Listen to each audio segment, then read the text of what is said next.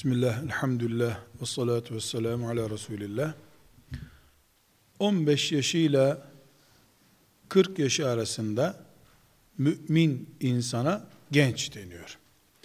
Bu gençlik döneminde bulunan insana ait müjdeyi belirten bir hadisi şeriften esinlenerek arşın gölgesindeki genç isimli bir başlık açmak istiyoruz. Genç kim? 15 yaşıyla 40 yaş arasında 25 yıllık zaman limitini yaşayan insan. Peki bu gence övgü konusu olan ne? Hadis-i şerifler mahşer yerindeki sıkıntının kendisine tesir etmeyeceği arşın gölgesinde misafir edilecek. Cennete girinceye kadar. İnsanlar cennete mi gireceğiz, cehenneme mi gireceğiz diye bir kovalamacanın içerisinde hadisi şerifler ne diyor? İnsan boğazına kadar terleyecek şekilde boğul, terliyor, teri akıyor, bir gölcük oluşuyor o terden, boğazına kadar boğulacak kadar oluyor. Kimi göğsüne kadar, kimi o terin içinde boğuluyor. Böyle bir korkunç atmosfer. O gün Allah kimi koruduysa, kimi dünyadaki amelinden dolayı mağfiret buyurduysa o kurtulacak o gün. Gerisi vay haline. Böyle bir zamanda yedi sınıf insanı Resulullah sallallahu aleyhi ve sellem hadis-i şerifinde buyuruyor. Yedi sınıf insanı Allah arşın gölgesinde misafir edecek. Ağırlayacak. Yedi sınıf insan arkadaşlar literatür olarak yedi kişi demek değil. Yedi fonksiyon sahibi kitle demek. Bunlar 7 milyon kişi de olabilirler. 770 kişi de olabilirler. 18 kişi de olabilirler. Yani bu şu 7 işten birisinde sivrilebilen o 7 gruptan bir tanesidir diyor hadisi şerif. Demek ki bu 7 sınıf insanın becerdikleri şey Allah'ın onları peygamberler gibi şehitler gibi, büyük salihler gibi karşılamasını sağlıyor. Arkadaşlar çok enteresan. Bunlar bu yedi tane işi saydığımızda böyle çok büyük ülkeler fethetmiş, peygamber çocuğu olmuş meziyetler görmüyoruz. Bize göre çok cüz'i bir yer işgal eden ama Allah'a göre mahşer yerindeki sıkıntıyı kaybettirecek çapta bir yetenekten veya bir başarıdan söz ediyoruz. Mesela e, hükmettiği zaman adaletle hükmeden yönetici. Ömer bin Hattab. Bakıyoruz bu şu yedi kişiden bir tanesi. Bir başkasına bakıyoruz. Adamın şu kadar sene e, filan tekkede namaz kılmış diye saymıyor. Ama diyor ki Allah korkusundan dolayı gözünden yaş akıtmış insan. Kapasite. Bir, bir nokta insandaki cazip bir noktayı herkesin yapamadığını ama bunun iyi yaptığını Allah'ın gördüğü bir iş. Mesela camiler yaptırmış, vakıflar yaptırmış, 10 bin, 100 bin hafız yetiştirmiş demiyor da Diyor ki sağ elinin verdiğini sol elinden gizleyen adam. Yani bu tabi sembolik bir ifade arkadaşlar. Sağ elin birisine sadaka veriyor, sol el kime verdiğini bilmiyor. Mecazi bir diyeyim, el görmez zaten ama mesela hanımı bilmiyor sadaka verdiğini. Mesela abileri, kardeşleri bilmiyor yaptırdığı caminin kapısına veya köy çeşmesinin üstüne bunu filanca oğlu filanca yaptırmıştır. Buradan geçen hayvana, insana helal olsun, suyu afiyet olsun. Dedemin, nenemin ruhu içinde sadaka olsun. Bir Fatiha'yı sakın unutma. Ya bayağı hiç bu işte sol eli değil ayağı bile görmüş bunun yaptığı şeyleri. Bunu istemiyor. Bu da belki sadaka. Sadaka olmasına bir itiraz yok ama başka bir sorun var. Arşın gölgesinde misafir olma düzeyindeki sol elin bilmediği şey. Bu yedi taneden bir tanesi, bu yedi sınıftan bir tanesi ki bizim konumuz o şu anda, gençliğinde Allah'a ibadet kıvamında yetişmiş insan diyor. Arapça ifadesini tekrar edeyim. Zannediyorum içinizde e, şeriat ilimlerini okuyan var herhalde. E, bu takkeli mollalar falan öyle olması gerekiyor değil mi? Değil mi? Ya takken beni kandırdı. Ben de dikkatli konuşuyorum. Aman burada mollalar falan var diye dikkat ediyorum. Geri aldım o zaman korkumu. Şabun neşe'e fi ibadetillah. Allah'a ibadetle gelişmiş genç. Şabun genç demek. Genç kime diyorduk? 15 artı 40 arasındaki mesafeye genç diyorduk. Neşe'e yenşe'u neş'eten gelişmek demek. Çünkü gençlik insanın gelişme sürecidir. Tüyün bitiyor, kemiklerin kalınlaşıyor, saçların sertleşiyor, dilin kalınlaşıyor, ses düzenin oturuyor, ergenliğe giriyorsun, e, sosyal kimliğin oluyor, bedenin, her şeyin değişik bir insan oluyorsun. Neş'et buna diyoruz. Şabun neşe'e. Yetişmiş. Fi ibadetillah. Allah'a ibadette yetişmiş. Demek ki Allah'a ibadetle yetişmiş, gelişmiş, bedeni ve kafası oluşmuş genç, arşın gölgesinde Ömer bin Hattab'la beraber inşallah. Peygamber müjdesi. Ömer bin Hattab'ın adaleti insanlığın, kafirlerin bile şahitliğiyle belli. Kafirler bile bir insana adildi bu adam derse herhalde zaten Müslümanlar zaten adaletine hayranlar. Şimdi burada arkadaşlar bir kelimeyi açacağız. Fi ibadetillah Allah'a ibadetle gelişmiş genç. Şu ibadet kelimesi ne? Namaz mı? Eğer namazsa, beş vakit namazı kılan ama namazdan sonra da internette nerelere girip çıktığını Allah'tan başkasının bilmediği genç arşın gölgesinde misafir o zaman. Namaz kılıyor ama haram yiyebiliyor. İbadet namaz var. Ramazanda oruç var. Haç da farz değil, zekat da farz değil. E, ibadet mi ibadet? Bu doğru mu arkadaşlar? Hayır. Namaz, oruç, hac, Kur'an okumak, zikir yapmak, virt sahibi olmak ibadet değildir. İbadet Allah'a kulluk mantığına sahip olmaktır. Mantığın adı ibadettir. Namaz ve diğer saydığımız şeyler ibadet çeşitlerindendir. Yani onlar da ibadet parçalarıdırlar. Tıpkı ne gibi biliyor musunuz? Şurada biz bir konferans salonunda oturuyoruz. Ben bu konferans salonunu bana tarif eder misiniz? Ya da nedir konferans salonu deyip oturduğumuz koltuklardan bir tanesini buyurun konferans salonu budur diye gösterebilir misiniz? Veya şu masayı buyurun konferans salonu budur diyebilir misiniz? Hayır.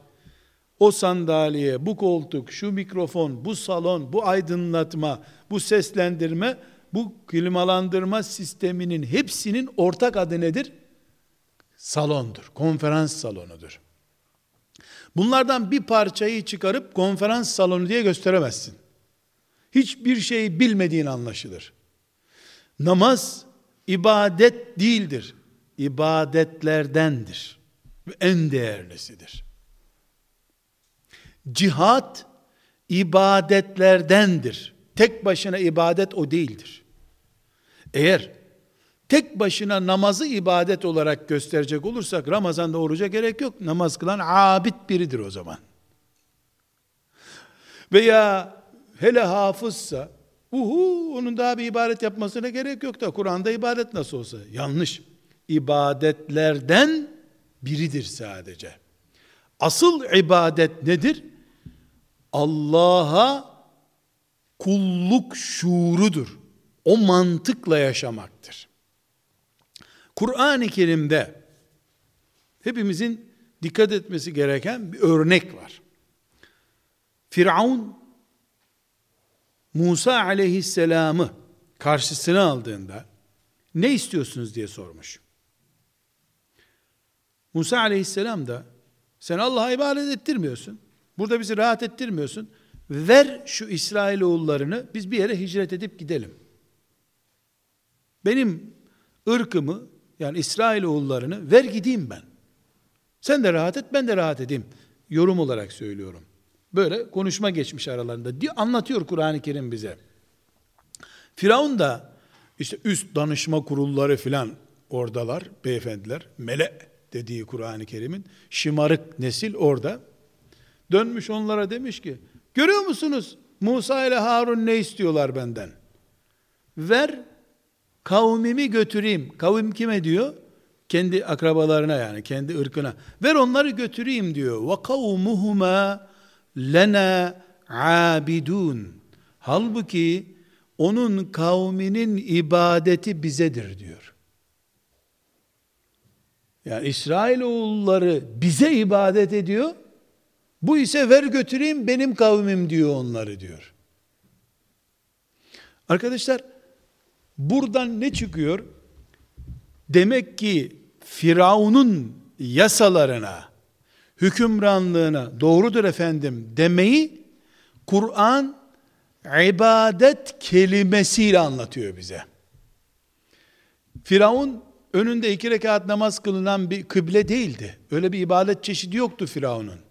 Sadece bana köle olun, çalışın, kazandığınızı bana getirin diyen bir despot zalimdi. İsrail oğulları ise Yusuf Aleyhisselam'dan sonra Mısır'a yerleşmişlerdi. Mısır'da Firavun'un otoritesini buyruk kabul ediyorlardı. Yani Firavun'un mantığına göre yaşamakta sakınca görmüyorlardı. Allah yarattı onları, bunu biliyorlardı çünkü peygamber torunları.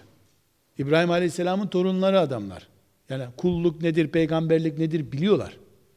Ama günlük hayatlarını dizayn etmeyi Firavun'a devretmişlerdi.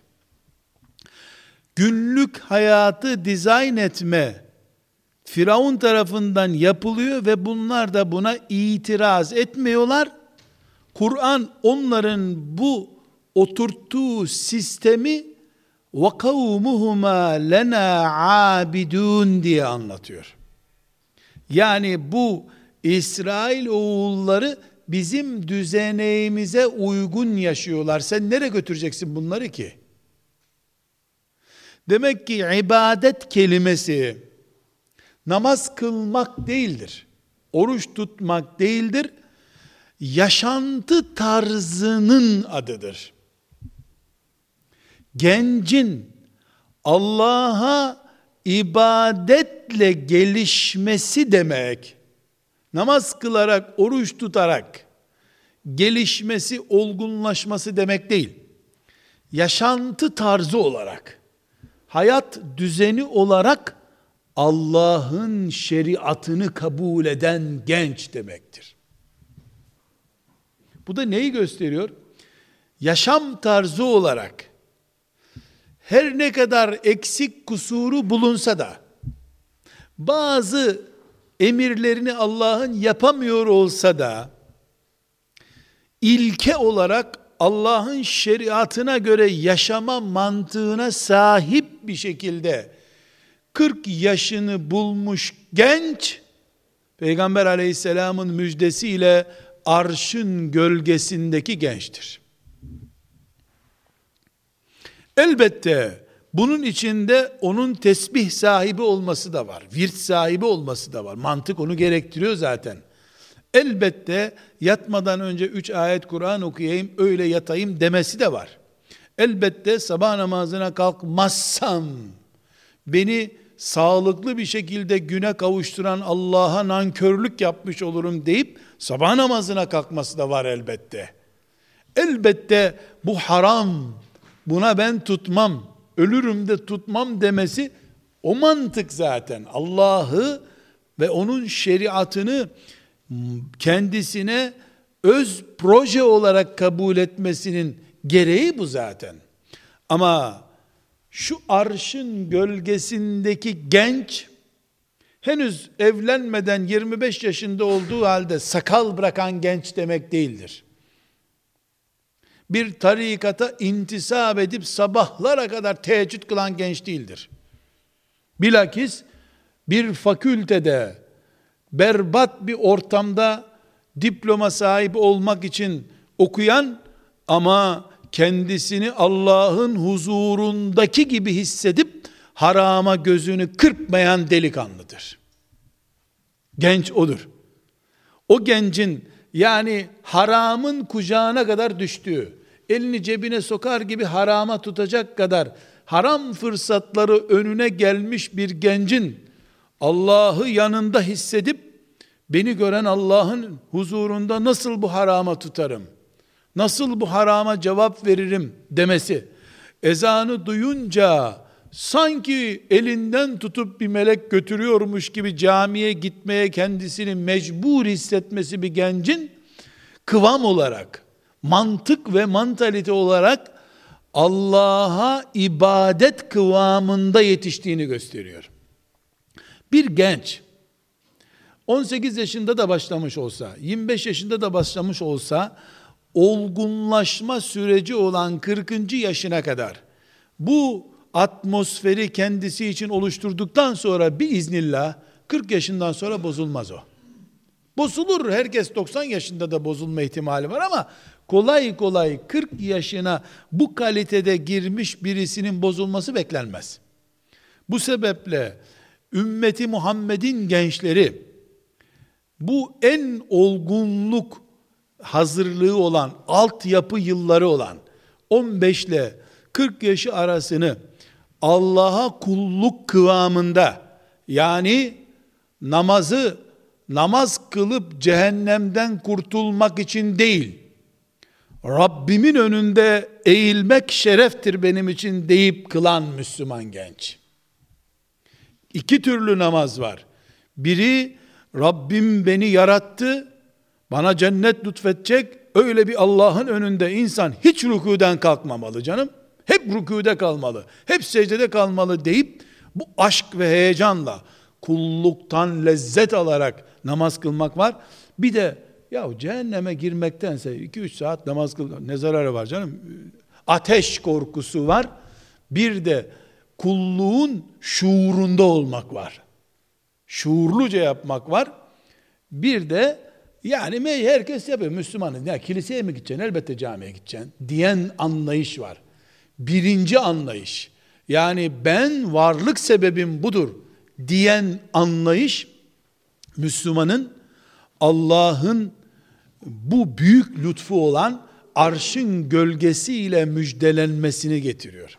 Şimdi kardeşler buraya kadar arşın gölgesindeki gençten ne kastettiğimizi anlatmış olduk. Neden böyle bir müjde veriliyor ve neye veriliyor onu anlatmış olduk. Şimdi meselemize geçebiliriz. Şimdi kardeşler bu arşın gölgesindeki genç listesine katılmak benim veya bu zamanda yaşayan gençlerin hakkı olabilir mi acaba? Bu fırsat elimizde midir? Cevap. Allah'ın müjdelerinde istisna yoktur. Tehditlerinde de istisna yoktur. Nasıl peygamber çocuğu da olsa bir insan şirk koşursa cehenneme yuvarlanıyor. Peygamber çocuğu diye bir istisna var mı? Yok. Aynı şekilde Allah bir şeyi vaat ettiyse, müjde ettiyse, sen Medine'de Ebu Bekir'in oğlu olmanla veya Peygamber aleyhisselamın evinde 10 yaşında hizmetçi olarak bulunma şerefine eren Enes bin Malik de olsan, bir şey değişmez. Filan berbat toplumda yaşayan 3000 sene sonra gelmiş bir Müslüman da olsan fark etmez. Allah Medine'de hicretin birinci senesinde veya ikinci senesinde ne zamansa peygamberinin ağzından arşın gölgesine davet ediyorum filancaları diye bir müjde ihsan buyurduysa Allah kıyamet sabahına kadar yaşayan bütün 15 yaşı ile 40 yaşı arasındaki gençler bu davete müstahaktırlar. Herkes davetlidir. Ama bu davetiye beyefendi Sultan Fatih gibi bir adamın topraklarında doğmakla şereflendiği için verilmeyecek kimseye. Baban hoca olduğu için, rahmetli dedesi ehlullah bir adamdı. Sabaha kadar tesbih çekerdi. Torunu da bir arşın gölgesinde idare ediversin diye bir sistem yok. Kimsenin dedesinin torununa, torununun dedesine faydası olmayan bir alemdeyiz biz. Yevme yefirrul mar'u min ahih ve ummihi ve abih ve sahibetihi ve beni. Herkesin birbirinden kaçacağı diyarda kendisi için yaptığını herkes bulacak. Mantık bu. Bunun üzerine kurulu anlayış. Kıyamete kadar arşın gölgesinde gölgelenme şansı, lütfu her genç için vardır. Peki namazla mı? Hayır. Oruçla mı? Hayır. Tesbih ile mi? Hayır. Hafız olmakla mı? Kesinlikle hayır. Hele hafız olmakla çok zor. Çünkü hafız olmak demek ona dayanıp yatmak demek. Kur'an'ın da bir potansiyel adam kaybetmesi demek. Daha bena. O zayiattan yandı bir defa. Kur'an'a zarar vermekten yandı o. Hafızın işi çok zor. Peki hacca giderek mi? Çok zor. Yani genç yaşta hacca gitsem, üç defa, 15 defa da umreye gitsem daha fena. Üstelik de umreye gittin sen bu hallerde niye kaldın diye bir tonda dayak yiyebilir hani. Yani öyle de olabilir. Peki nasıl? Efendim, başta kural koyduk. Ubudiyetin hakkını vererek. Ubudiyet ne? Allah seni kul olarak yarattı. Sen kulluk şuuru ile yaşıyorsun. Güzel. Kulluk diye bir kavram anladık. Namaz değil mi bu kulluk? İkindi ezanı okununca namaz tabi. İkindi yıkıldıktan sonra namaz değil ama. Ramazan gününde de oruç. Ramazandan sonra oruç kulluk değil. Nafile bir ibadet. Hac paran var.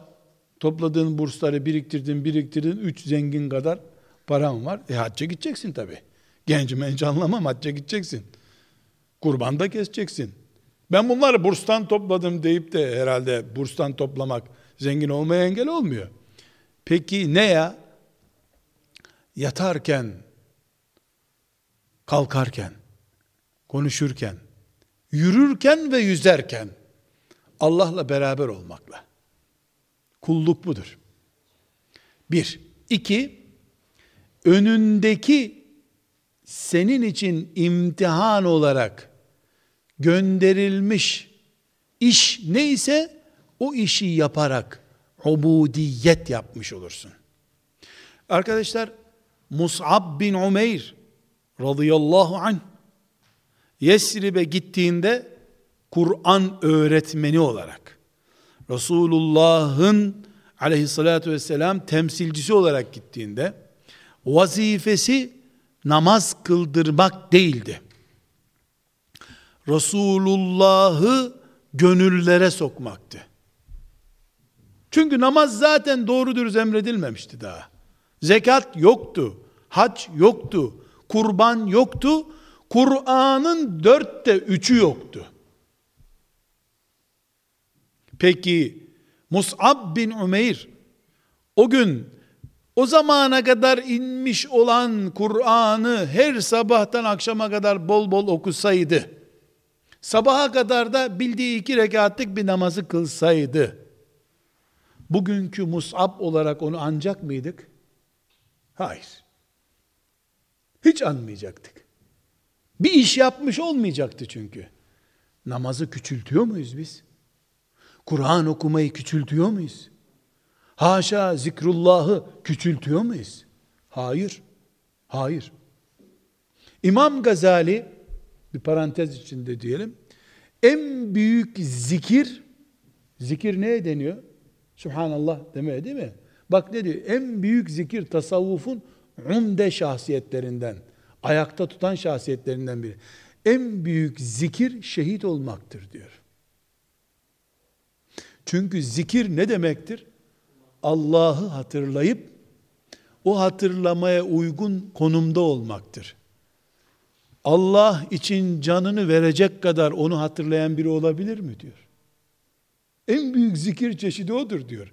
Çünkü şehadetin gerektiği yerde eline mushaf alıp Bakara suresini yüz defa okumanın bir kıymeti yok. Orada kılıç kuşanman gerekiyor. Eve gelince de Bakara suresini okuman gerekiyor. Sabah namazını beklerken de virdini yapıp tesbihatını yapman gerekiyor. Demek ki bundan şu sonuca çıkıyoruz. Allah'a kulluk en gerekenden başlayıp gereken ve sonrakiler diye takip ettiğin bir liste ile çalışmanın adıdır. Ümmeti Muhammed'in başını dik tutacak, elinde devlet idaresini, ekonomiyi tutmuş, güçlü, dinamik gençlere ihtiyacı olduğu bir zamanda, dağ başına çekilme diye bir ibadet yapıp, o arşın gölgesinden daveti alamaz. Eğer Allah'ın imtihanı, nasıl kış mevsiminde her yeri bembeyaz yapan bir kar, imtihan gereği kullara soğuk veriyor olduğun soğuk veriyor gibi Allah'ın imtihanının sonucu olarak her yerin harama bulaştığı, erkekle kadının birbirine karıştığı, alkolün insanlara su gibi sunulduğu, zinanın suç olmaktan çıkarıldığı bir dünyada, hiç kimsenin onu denetlemeyeceğini bildiği halde, bir gencin zinadan, alkolden, internetten vesaireden uzak durması kadar büyük bir kulluk var mıdır? Bir insan eline tesbihi alıyor, 50 milyon defa Subhanallah Allah diyor sabaha kadar. Sabahleyin de borsalar açılınca hemen kontrol ediyor. Onun bankada hesabı artmış mı artmamış mı diye. Öbür genç de kendisine filan şirketin tanıdığı bursu bile almıyor. O şirketin haram üreten bir mamülü var. Onların bursu kırtlağıma geçmesin diyor. Kim abid? Kim Allah ile beraber geliştirmiş vücudunu? Akıl da, mantık da ne diyor? Bu genç Allah'tan daha çok korkuyor. Daha Allah bulunan bir atmosferde yaşıyor. Evet öbürü Kur'an okuyor. Tesbih çekiyor. Hacca gidiyor. Tamam. Ama bu talebe olduğu için hacca gidemiyor. Talebe olduğu için virt takip edemiyor. Ama ne yapıyor? Önüne en cazip fırsatlarla gelmiş haramları ayağıyla tepiyor. Neden sorulduğunda genç yaşta Allah'ın haram ettiği şeylere bulaşmayayım diyor.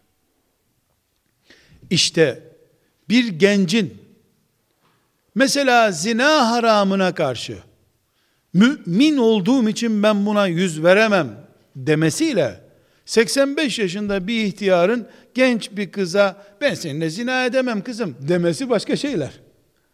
Biri zaten başına gelmeyecek yani rüyasını gördüğü bir işi reddediyor. Öbürü ise önündeki fırsatı atıyor.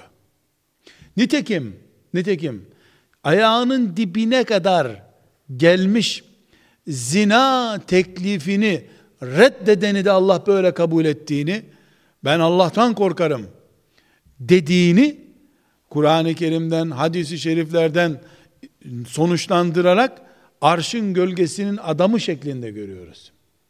Arkadaşlar, işin özeti şu. Hepiniz arşın gölgesine davetlisiniz. Bu davetin size alenen yapıldığı ya da yapılmadığı önemli değil. La ilahe illallah diyen herkesin elinde bu davetiye vardır. Mümin bu davetiye muhataptır. Ama Allah Teala önümüze bazı zorluklar çıkaracak elbette. Zina ucuzlar, alkol ucuzlar, kumar ucuzlar, ebeveyne itaatsizlik kolaylaşır. Annen baban bile senin asi olmandan rahatsız olmazlar. Ama Allah bunların hepsini görür, kollar. Neticede de 40 yaşına gelmeden şeriat terbiyesiyle büyümüş, şeriat terbiyesi kıvamında, sünnete ehil olma kıvamında 40 yaşını yakalamış bir Müslüman, arşın gölgesindeki Müslümandır. Arşın gölgesini böyle bir çardak olarak düşünmeye gerek yok. Hani çok sıcak bir yerde çardak var, altında insanlar meyve suyu içiyor. Öyle bir yer değil. Arşın gölgesi Allah'ın kulunu kabul buyurduğunu gösteriyor. Gerisini ne edeceksin ki? Cenneti ne edeceksin? Cennet o işte. Cehennemden kurtuluş o. Gençler bir küçük dipnotum daha kaldı. Bu sözleri duyan her gence şeytanın ilk saldırısı nasıl oluyor biliyor musun? Sen bir defa kaç yaşındasın? 20'ye geldin. 5 seneyi kaybettin. Lan ne uğraşıp duruyorsun? 5 sene gitti bir defa. İki, sen o ilk buluğ çağına geldiğinde banyoda şurada burada yaptıklarını unuttun mu lan? Sen lekeli defolu adamsın. Bir de utanmadan arşın gölgesi. Sen cennete girmişsin bir de arşın gölgesi kaldı. Bırak sen lan. O Ebu Bekirlik işler. Bu şeytan saldırısı arkadaşlar. Peki buna Allah'ın cevabı ne? Allah'ın cevabı ne? Hani bir adam öyle banyoda arkadaşıyla mutfakta veyahut da filan yerde bir terbiyesizlik yapmış. Bırak onu bir kenara sen. Yüz insanın canına kıymış birisi ben Allah'a gidiyorum deyince nereye geliyorsun terbiyesiz herif dedi mi Allah Teala? Tam aksine yerler gökler adam için açıldı. Yüz insan. Bir insan öldürmek bütün insanlığı öldürmek kadar suçtur. Ebedi cehennemlik bir suçtur bir insan öldürmek. Yüz insan öldürmüş olmak demek, yüz kere sonsuza kadar cehennemde kalmayı gerektiren bir suç demek. Öyle birisine bile Allah, ben geliyorum Rabbim deyince gel dedi. Yeter ki sen dünyayı yürüyerek çıkmaya razı ol. O hamleyi sen yaptın mı? Yaptın gel. Bir gencin şu yaşında bu yaşında şöyle veya böyle bir yanlış iş yapması, eğrilik yapması o gencin Allah'ın lütfundan veya şu arşın gölgesine dair müjdesinden atılmış olmasını gerektirmiyor. Bu dipnotumda ne diyorum? Hepimiz 39. yaşımızın son gününe kadar bu davetiyi elimizde barındırıyoruz. Geçmişimiz geçmişimiz olabilir. 36 yaşında manevra yaptın mı Allah'ın kanunu nedir? Tövbe edip yenilenen sıfır. Sıfır geliyorsun. Hiçbir şey yok. Ama şu yok tabi. Ulan bu fena bir fırsat değil ha. Devam. Her işe devam. Bu temenniye de devam. Bu tuzak tabi. Şeytan tuzağı. Hem tuz yiyorsun hem şeker yiyorsun. Senin miden fesada uğrar. Tuzla şeker karıştırılıp yenmez. Ya tuzlu yiyeceksin. Ebu Cehil'e de arkadaş lazım cehennemde. Öyle gidersin. Ya da şekerli yemeği bilmek gerekiyor. Kardeşler, hepimize Allah'ın bu büyük davetiyesi kutlu olsun. Hepimiz bu davetiye hazırız. Yalnız tek dikkat edeceğiniz şey, şeytan sizi gereklilikte ikinci sırada olan işlerle uğraştırmasın dikkat edin. Cuma ezanı okunmuş. Ticaret helal mi? Cuma ezanı haram. O saatte nerede olmak gerekiyor? Camide. Kur'an okumak iyi bir şey mi kötü bir şey mi? Emin misiniz iyi olduğuna? İyi tabi la Kur'an'dan iyi ne var? وَرَتِّلِ Kur'an'ı tertile. Peki cuma ezanından sonra ben 10 cüz Kur'an okuyup öyle camiye gitsem? Kur'an kötü bir şey mi demek istedin sen? Çarpılırsın. Kur'an daha ötesi olmayan bir şey ama cuma ezanı okununca değil. Her şeyin zamanı var. Bu zamanın en büyük işi haramlara karşı namuslu kalmaktır. İffetini korumuş Müslüman olmaktır. Arşın gölgesi haramlar yüzünden uzaklaştırılıyor şimdi. Bu zamanın en önemli cihadı internetin örümcek ağlarına takılmadan yaşamaktır. Mümin bir cemaatin içine müntesip olup o cemaatle beraber kulluk yapmaktır. Tek kalıp kurda yem olmamaktır. Bu zamanın en önemli cihadı sarık sarmak değildir. Kafanın içinden şirki atmaktır. Bunu da nereden öğreneceğim? Bir cemaatin içinde olacağım ya, neyi nasıl yapacağıma dair istişareler sonucu bana bir şeyler öğretilecek ya, orada yapacağım. Aksi takdirde akşamdan sabaha kadar oturup namaz kılarsın, sabahleyinde çok yorulduğun için camiye gidemezsin, hatta yatağında bile sabah namazını kılamazsın, sabah namazından dolayı helak olursun. Şeytan tuzağı bu. Bu nedenle biz bu müthiş peygamber müjdesini aleyhissalatü vesselam elde etmek için neyi ne zaman yapacağımızı da çok iyi düşüneceğiz. Bütün gün namaz kılarak değil, namazın hakkını vererek. Bütün yıl oruç tutarak değil, orucun hakkını vererek.